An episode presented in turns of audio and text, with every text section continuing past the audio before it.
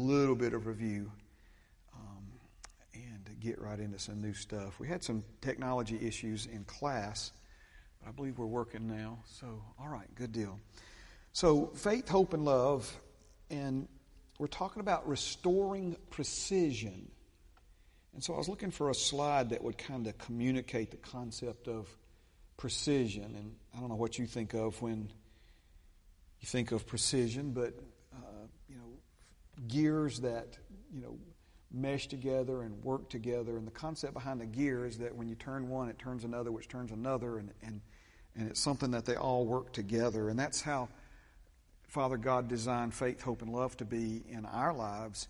Um, is for them to uh, work and operate together. And so um, we see that when it comes to faith, hope, and love, that uh, our world is pretty confused uh, about all of these. And sadly, that confusion has carried over into the body of Christ. And we see that a lot of people throw these words around uh, as if they have no idea what they really mean and the way they're used. And that's created some looseness, some, some slack, so to speak, uh, in what God intends to be something that's very precise and very exact. And so, restoring precision to what the Word of God teaches us about faith, hope, and love, that's what we're going to go after tonight and, and probably continue into next uh, Wednesday as well. Let's go back to our, one of our key verses, Colossians 2 6 through 10. It says, As you therefore have received Christ Jesus the Lord, so walk in him, rooted and built up in him, and established in the faith, as you have been taught, abounding in it with thanksgiving. So let me just encourage you, those of you who are with us online, those of you here in the room, what, what you're doing tonight is your part to be rooted and built up in Jesus and, and, and established in the faith. It, it's, it's one thing to, to be a born again person, it's another thing to really become established, to, to, be a, to, to put some roots down, to be established in love, to be established in grace, to be established in truth. Um, and, and of course, this doesn't happen at night while we sleep. These are things that we have to uh, engage and go after and pursue. He's a rewarder of those who diligently seek Him. The um, longing in your heart to, to understand has everything to do with God's ability to reveal His truth and His wisdom to you. And so, being rooted and built up in Him, it's one thing to be in Him, it's another thing to, to be rooted and built up in Him, established in the faith as you've been taught, abounding in it with thanksgiving. Beware lest anyone cheat you through philosophy and empty deceit according to the traditions of men, according to the basic principles of the world, and not according to Christ.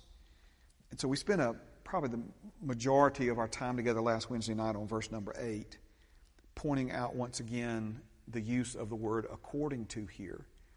According to has to do with what something is based upon. And he's saying that the perspective that people have when it comes to their walk with God and walking out the things that God has given to them is not based upon the example we see in the life of Jesus on this earth, but instead it's based upon human philosophy, things that sound good that don't produce any results, traditions that have been passed down from people who live by their five senses, the basic principles of the world. That's the speaking of the lowest form, the lowest level of existence, and that lowest level of, of, of existing on planet Earth is when you live by your five senses. And he says all of this as opposed to, according to, or based upon what we had modeled for us and lived out before us in the life of Jesus. Because in him, verse 9, dwells all the fullness of the Godhead bodily. And verse 9 ends with a semicolon, meaning the thought continues, and you are complete in him. And you are complete in him, who is the head of all principality and power. So it's one thing to receive Christ Jesus the Lord, it's another thing to walk in him. We've said walking in Christ Jesus means walking out in your life reality the new person you became and the fullness you received the moment you were born again. Our Colossians 2 text explains that people are being cheated out of experiencing, enjoying, and expressing the realities of their new birth because they have a perspective that is not according to Christ. They're, trying to understand what these things mean and how these things are supposed to operate in their lives based upon traditions and human logic and instead of the example that Jesus set for us. I want to point out one other thing in this verse, and that is that you are complete in Him. You are complete in Him. I don't think we'll get there tonight, but in the days ahead, we're going to look at another passage that echoes this. There's actually several passages that echo this, but Hebrews 10 and 14 says, By one offering of Himself, He has perfected forever, has perfected forever those who are being sanctified. You are complete in Him.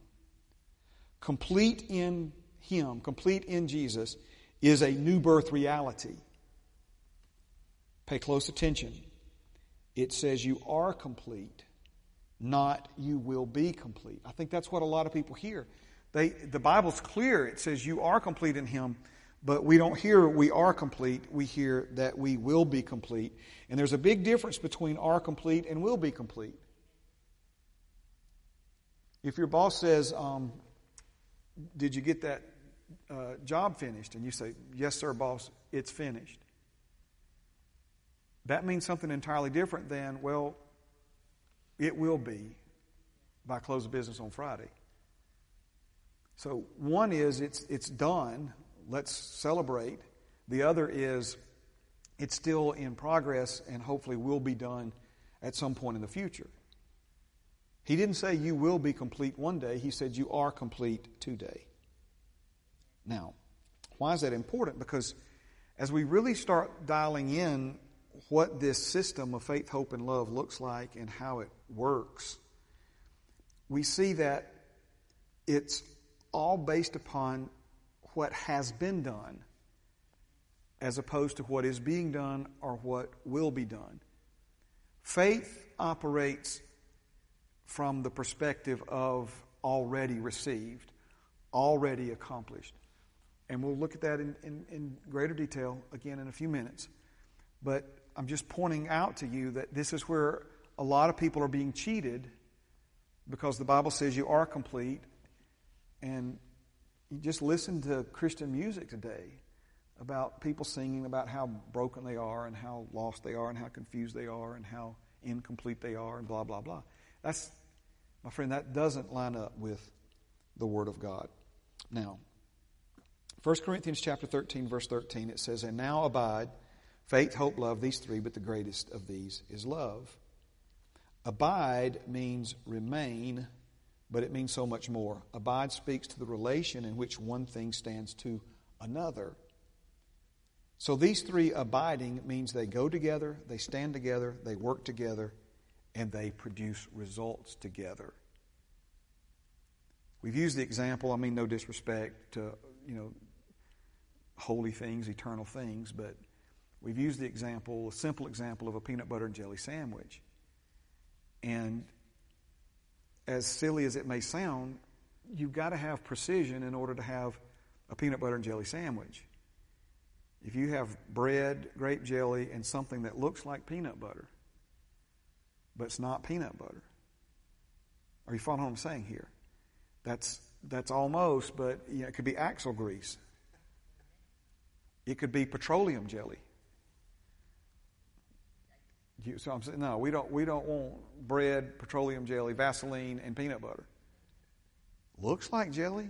It's got jelly on the label. Uh, you may call it jelly, but that's not the kind of jelly we're talking about.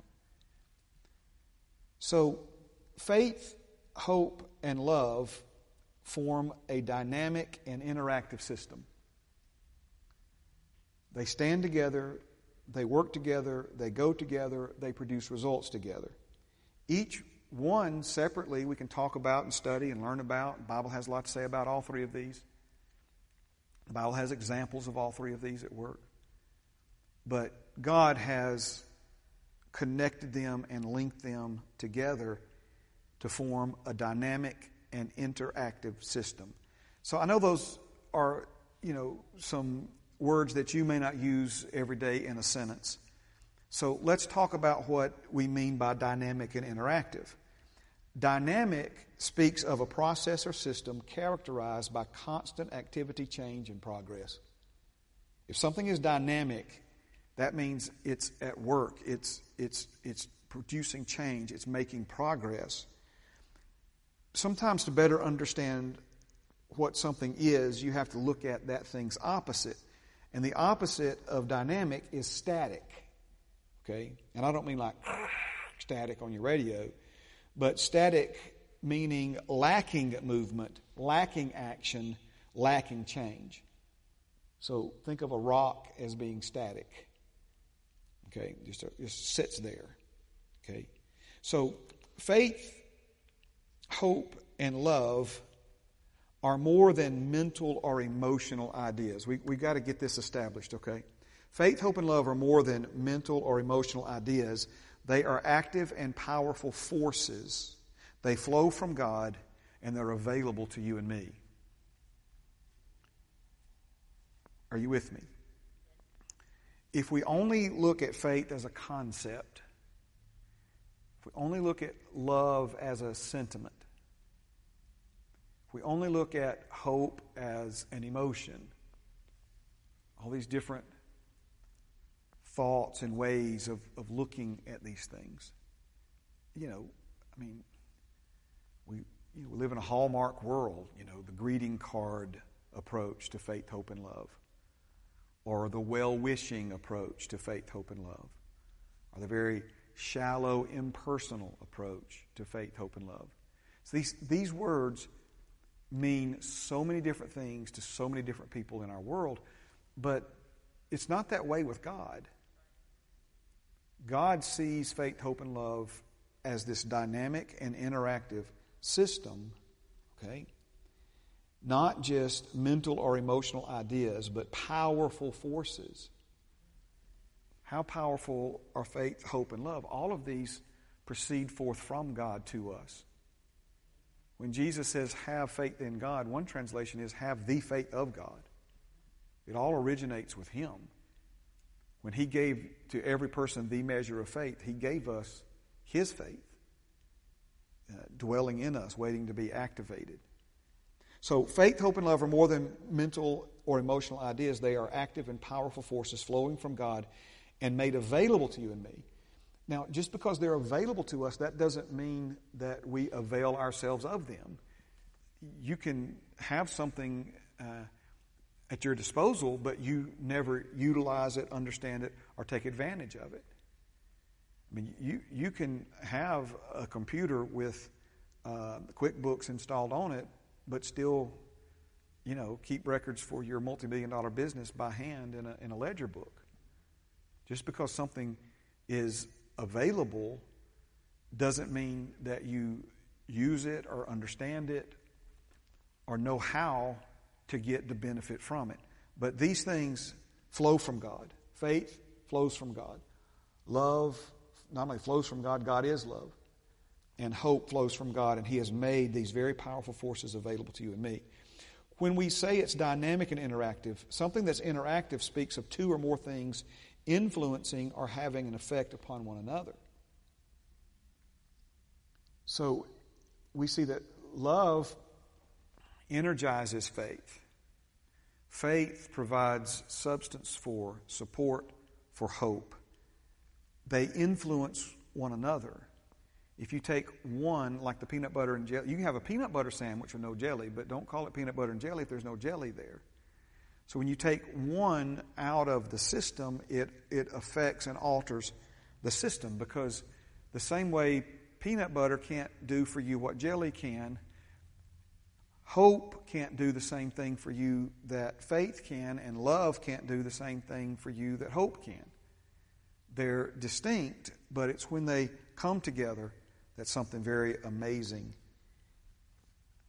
comes from comes from that uh, joining of those together. All right, now.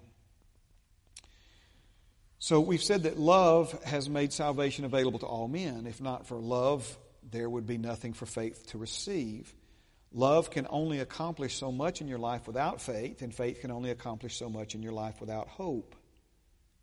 So again, dynamic and interactive system.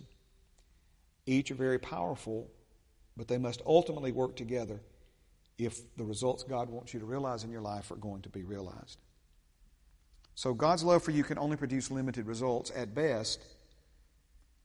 Uh, at best for you without faith on your part stepping in and receiving. We've covered this. I'm just trying to remind you of it as we build up to some new things, okay? In the same way, love alone cannot produce results in your life without faith. Love and faith are limited in what they can produce in your life without hope.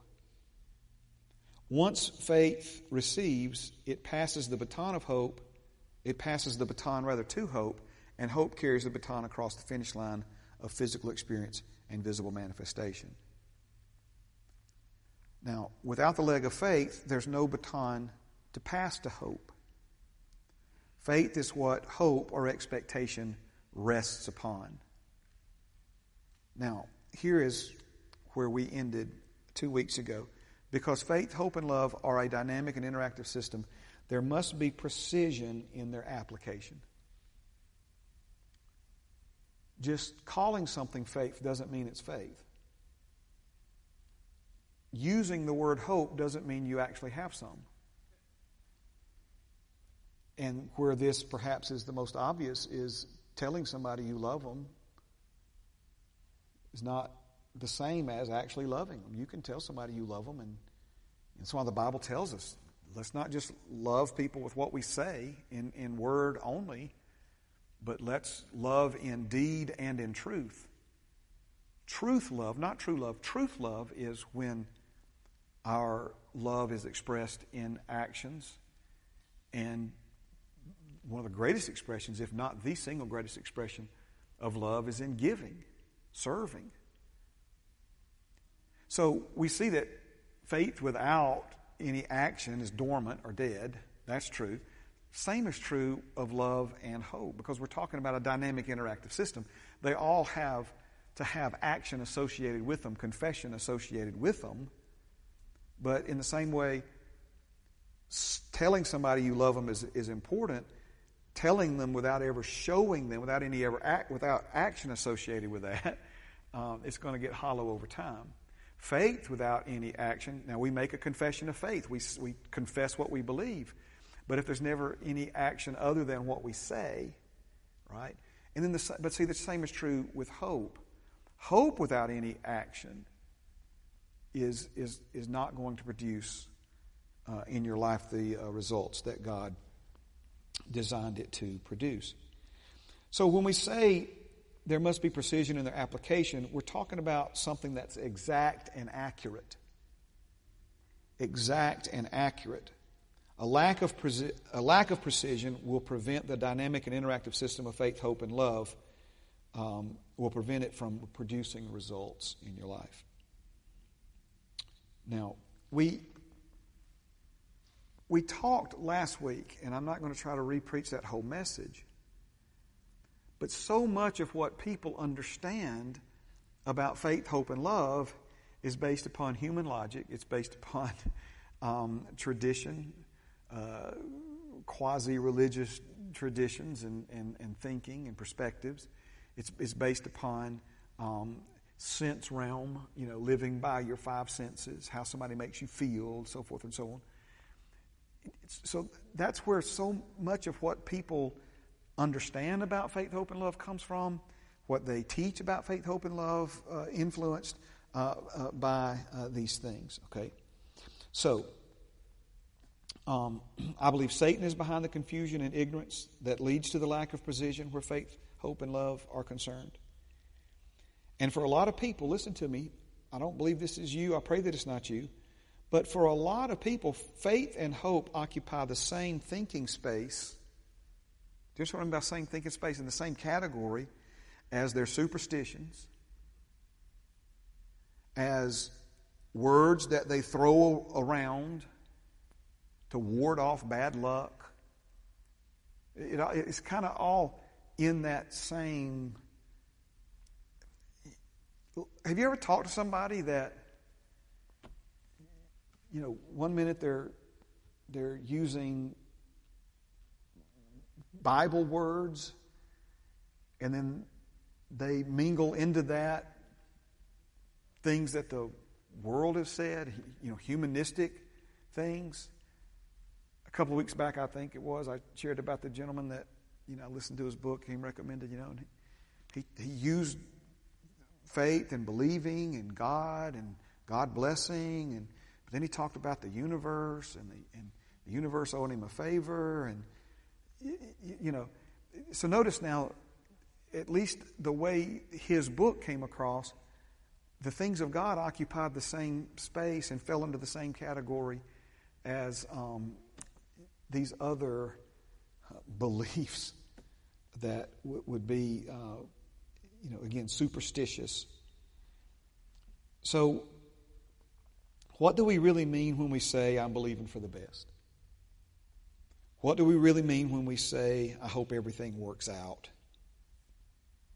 And I'm sure if you're like me, you've probably said those things and, and used those words to try and encourage somebody and to try and lift somebody's spirits and and um, you know but notice that's coming more from a hang in there perspective in our lives and thinking we, we, we, we're trying to get somebody to hang in there so we say i'm just i'm standing with you well are you really I'm believing everything's going to turn out okay. Based upon what?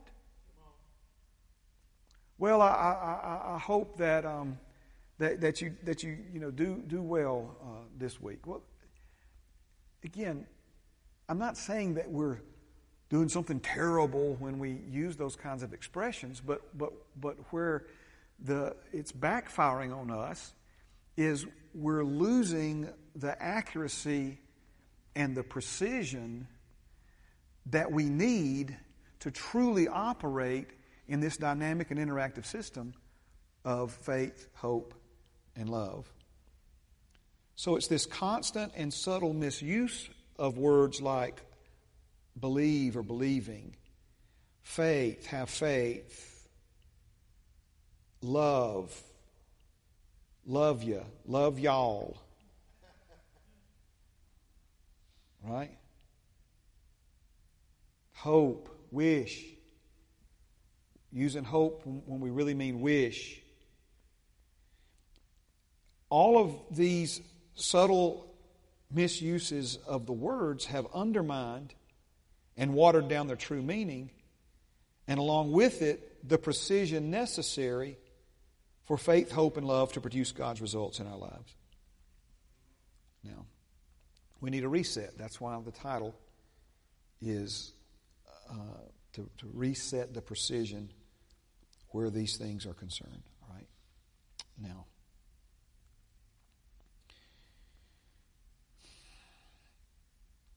let me, let me try to, and I know we're getting pressed on time, but let me push on a little further here.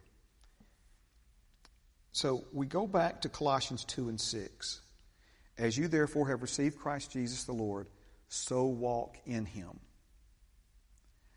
how we received new birth realities is the template, or we could say the pattern, for how we walk in new birth realities.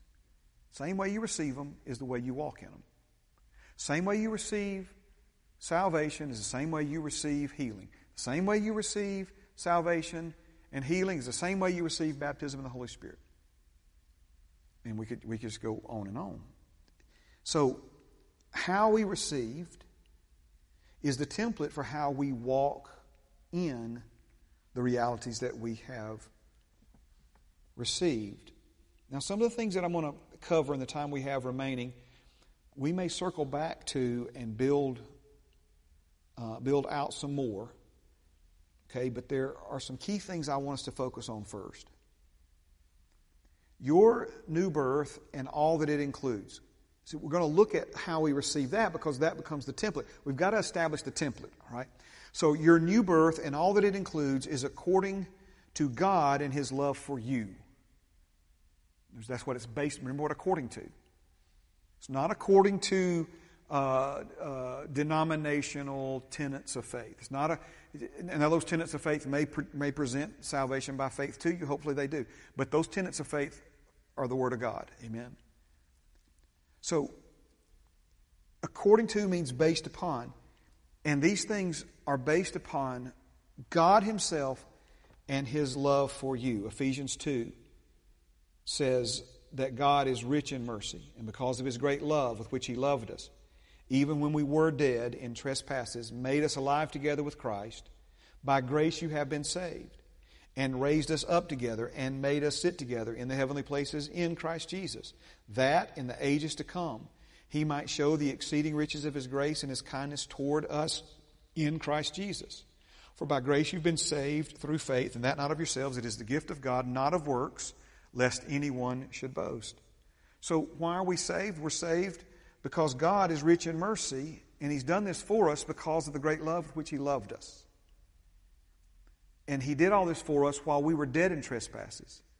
And He has made us alive, and He has raised us up, and He has seated us together. It's not something that He will do, it's something He's already done. As far as God is concerned, it's finished. It's a thing done in your life, it's a completed action in your life. But now, he says, by grace, notice the pattern now, by grace you're saved through faith. This means faith received the salvation that was made available by love. God's love is what provided it, and faith was the means by which you accessed it and, and received it into your life. There are, there are a lot of people who have not yet received by faith the gift of salvation, and they're not saved. I don't, I don't, I'm not trying to hurt anybody's feelings, but this idea that we're all God's children and, you know, there's, you know, uh, a lot of people, with different names that, you know, but, you know, there's a lot of gods, a lot of ways to God. That's, that's not true. It's not true. Now, once salvation is received, the love that provided it and the faith that received it puts you in a position to hope for or expect things that were previously out of reach. Now, let's work for a few minutes on dialing in what are otherwise vague, random, inaccurate, and ineffective understandings of faith and hope. I'm not trying to leave love out of this. Love, love is extremely important, but you know, this past year we we've spent uh, and, and even back into uh, 2021, you know, we've really looked at two of the most important Bible words for love, agape and phileo, and, and what that means. And in here, we talked about the love and the characteristics of that in 1 Corinthians 13. And so hopefully we've got a, a pretty good idea of of love. But in, in, this, in this case, listen to me now, our love walk and our expressing love to other people is vital in all of this. But what I'm wanting to present to you now is as you receive Christ Jesus the Lord, so walk you in Him.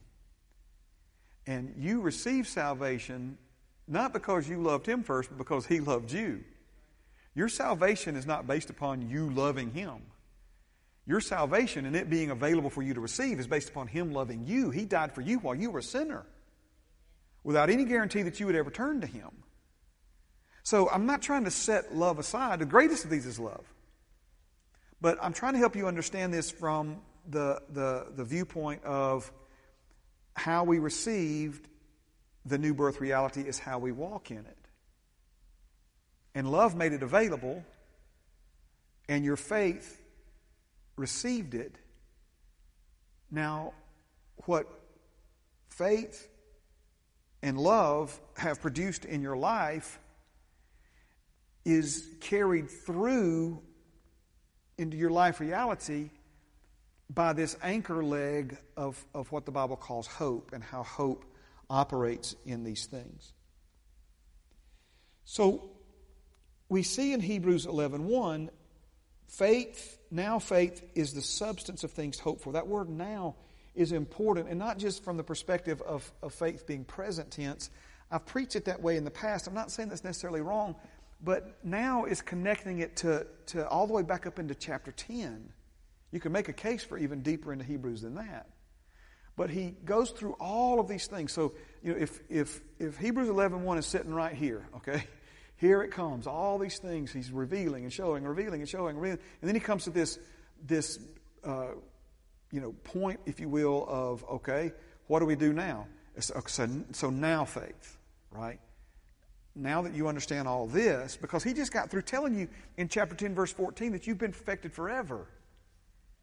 And you look at your life and you're going, dude, I, you, I don't know what you. I believe Paul wrote Hebrews. He may not have. I, that's what I believe. The, um, Brother Hagin asked the head of the church who wrote it, and he told him Paul. So, anyway, um, but we'll just say for those who disagree, the writer of Hebrews, Amen.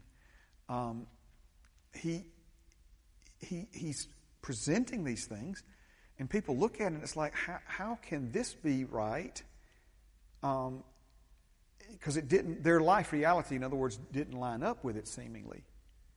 And so he's saying, now faith. In other words, you, you got to understand how faith works. Faith believes it's received before it sees any evidence. So, in other words, when he says, you have been perfected forever, past completed work, you are complete in him, past completed work. You look at your life reality, you go, man, this is missing. I could use some more of this. I got it and and you think, well, I don't understand how this is accurate. I don't, I don't understand how this is true. Okay, well, again, it's because you, you you're not factoring faith into this. Faith believes it's already done before the result is experienced, uh, expressed, or enjoyed in your life reality. All right, let me, let me give you the gist of this and we'll pray, okay? So hope, according to Hebrews 11.1, 1, is the substance of things hoped for. That means hope is based upon faith. We have hope because we have faith. So when we say, I hope everything turns out okay, or I'm believing uh, with you, all right, so what are you believing for? Why are you believing it? What is that belief based upon? Because when faith, in its precise and specific and accurate way that God created it to be used, when faith has done what faith is supposed to do and how it's supposed to do it, it creates a solid foundation for your expectation to rest upon. But if we're confused about what faith really is and how faith really works and how it fits into this dynamic and interactive system, then we'll be wishy washy in our hope because, in other words, you, you can't have firm, confident hope based upon, uh, you know, tossed to and fro, uh, wavering faith. We'll get to there, okay? So, hope is based upon faith. That's what he's saying. Now, faith is the substance of things hoped for. It's that which comes underneath and supports hope. Right? It's also faith is the evidence of things not seen. Faith is the evidence of things not seen. So, if hope is based upon faith, if hope is based upon faith, what is faith based upon? And if faith is the evidence of things not seen, boy, the, let the Holy Spirit help you here now. If faith is the evidence of things not seen, can we follow that chain of evidence? Maybe I've watched too many uh, courtroom dramas on television. But, and of course, I had experience with this when I worked for the city of Hoover.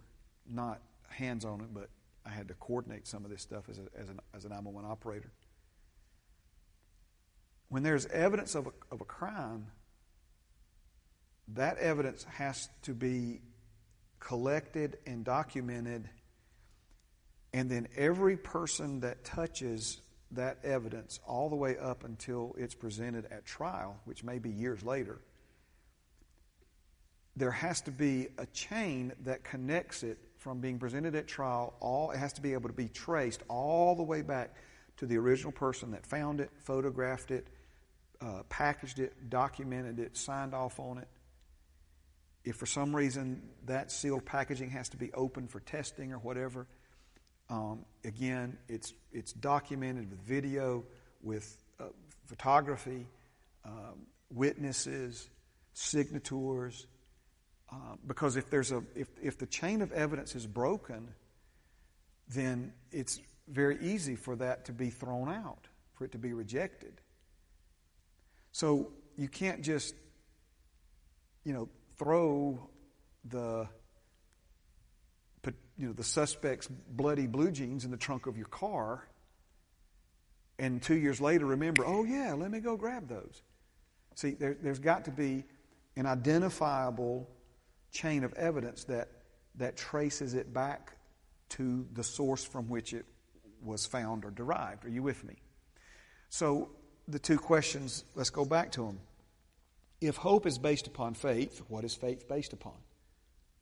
Need to understand this because when we say I'm believing, based upon what? It's got, it's got to have some, it's, it's got to have something that, that it's based upon or else it's not faith. And if faith is the evidence of things not seen, can we follow the chain of evidence? And the answer is absolutely yes. So faith is based upon the Word of God, and the Word of God is based upon the nature and the character of God. So notice it starts with God, and then God saying something about, I've done this for you, I've given this to you, I've promised this for you, I've said this is yours, I've said this is in you. All these things. That, how, how do we know what's been given to us? It's right there in the Word of God. God said it. How do we, how do we know what these new birth realities in us are? They're right here in the Word of God for us to, to search out and to acknowledge. Again, that's more than just giving mental assent to, but confessing this is true about me. I have a treasure in my earthen vessel. I lay my hands on the sick and the sick recover. According to who? Based upon what? Based upon what Jesus said. Jesus said you would lay your hands on the sick and the sick would recover. So notice now, my, my full persuasion that I can lay my hands on the sick and the sick and recover is not something that I just thought, man, it'd be really cool if I could lay my hands on the sick and recover. Right? No, it's based upon something, which is based upon something, which is based upon something, and ultimately it's based upon God Himself. Faith is based upon the Word of God, and the Word of God is based upon the nature and the character of God. Amen. Stand with me tonight. So, speaking of the nature and character of God, let me just give you two verses and we'll pray, okay? 1 John 4 8. He who does not love does not know God, for God is, somebody say it. God is love. God is love. So that means love, with a capital L, is the source of everything that's been done for you, everything that's been given to you, everything that has been spoken over you, every promise that's been made to you. Love made that promise. Love gave you that gift. Love took that punishment for you. Love is the one who has put these new birth realities in you. Okay? So, what does that tell us? That, that tells us that there's no hidden agenda, there's no ulterior motive. Because of his great love with which he loved us. That's why he did it. Hebrews 6:18 that by two immutable things which it is impossible for God to lie that we might have strong consolation who have fled for refuge to lay hold of the hope set before us. Now there's a lot that's going on here in in in this verse in the context of this verse but notice it speaks to the, the nature and the character of God. And it's not just that God doesn't lie or chooses not to lie, it's that he cannot lie. It's impossible for him to lie. I heard Pastor Bill Winston say it this way. He said, God can't lie because whatever he says, it becomes. It's one way of looking at it. It was a Sunday morning when he was preaching. He said, if God walked up in here right now and said it's Tuesday, he wouldn't be lying. It would become Tuesday. Well, yes, because of his creative power, but we also know that this is the nature and the character of God. He is holy, holy, holy. Now, why is it important for us to understand the nature and the character of God? Because he is asking you to believe what he has said.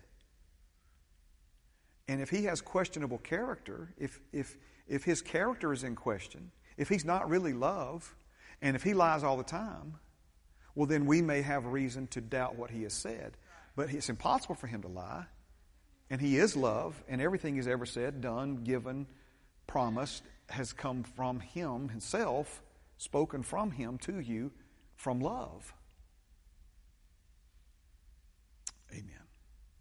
Based upon, based upon, based upon, according to, according to, according to. It's hope according to faith. It's faith according to the Word. It's the Word according to what's been done, given, and promised, and what's been done, given, and promised according to the nature and character of the one who did it, who gave it, and who promised it. See, now we're talking about some precision. We're not just saying, well, you know, everything's going to be all right, brother, just hang in there.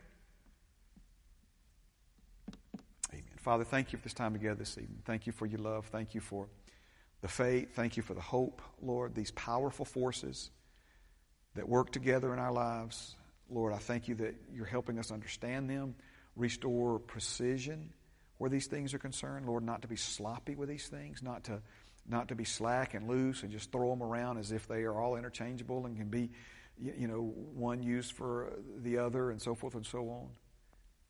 But Father, that we would really recognize that these are more than platitudes, they're more than emotional, uh, uh, mental ideas, concepts, Father, but that they are powerful forces, otherworldly forces, Lord, that have been made available to us for our lives and for our benefit here in this world, Lord, to even bridge the gap from the realm of the Spirit into the realm of the natural. And Lord, that um, we would uh, get very, very serious about restoring precision where these things are concerned as they operate in our lives. In Jesus' name, amen and amen. Thank you for being here this evening. Um, best advice I could ever give anybody is agree with God and agree with Him quickly. Amen. You have a blessed rest of your week. I'll see uh, some of you.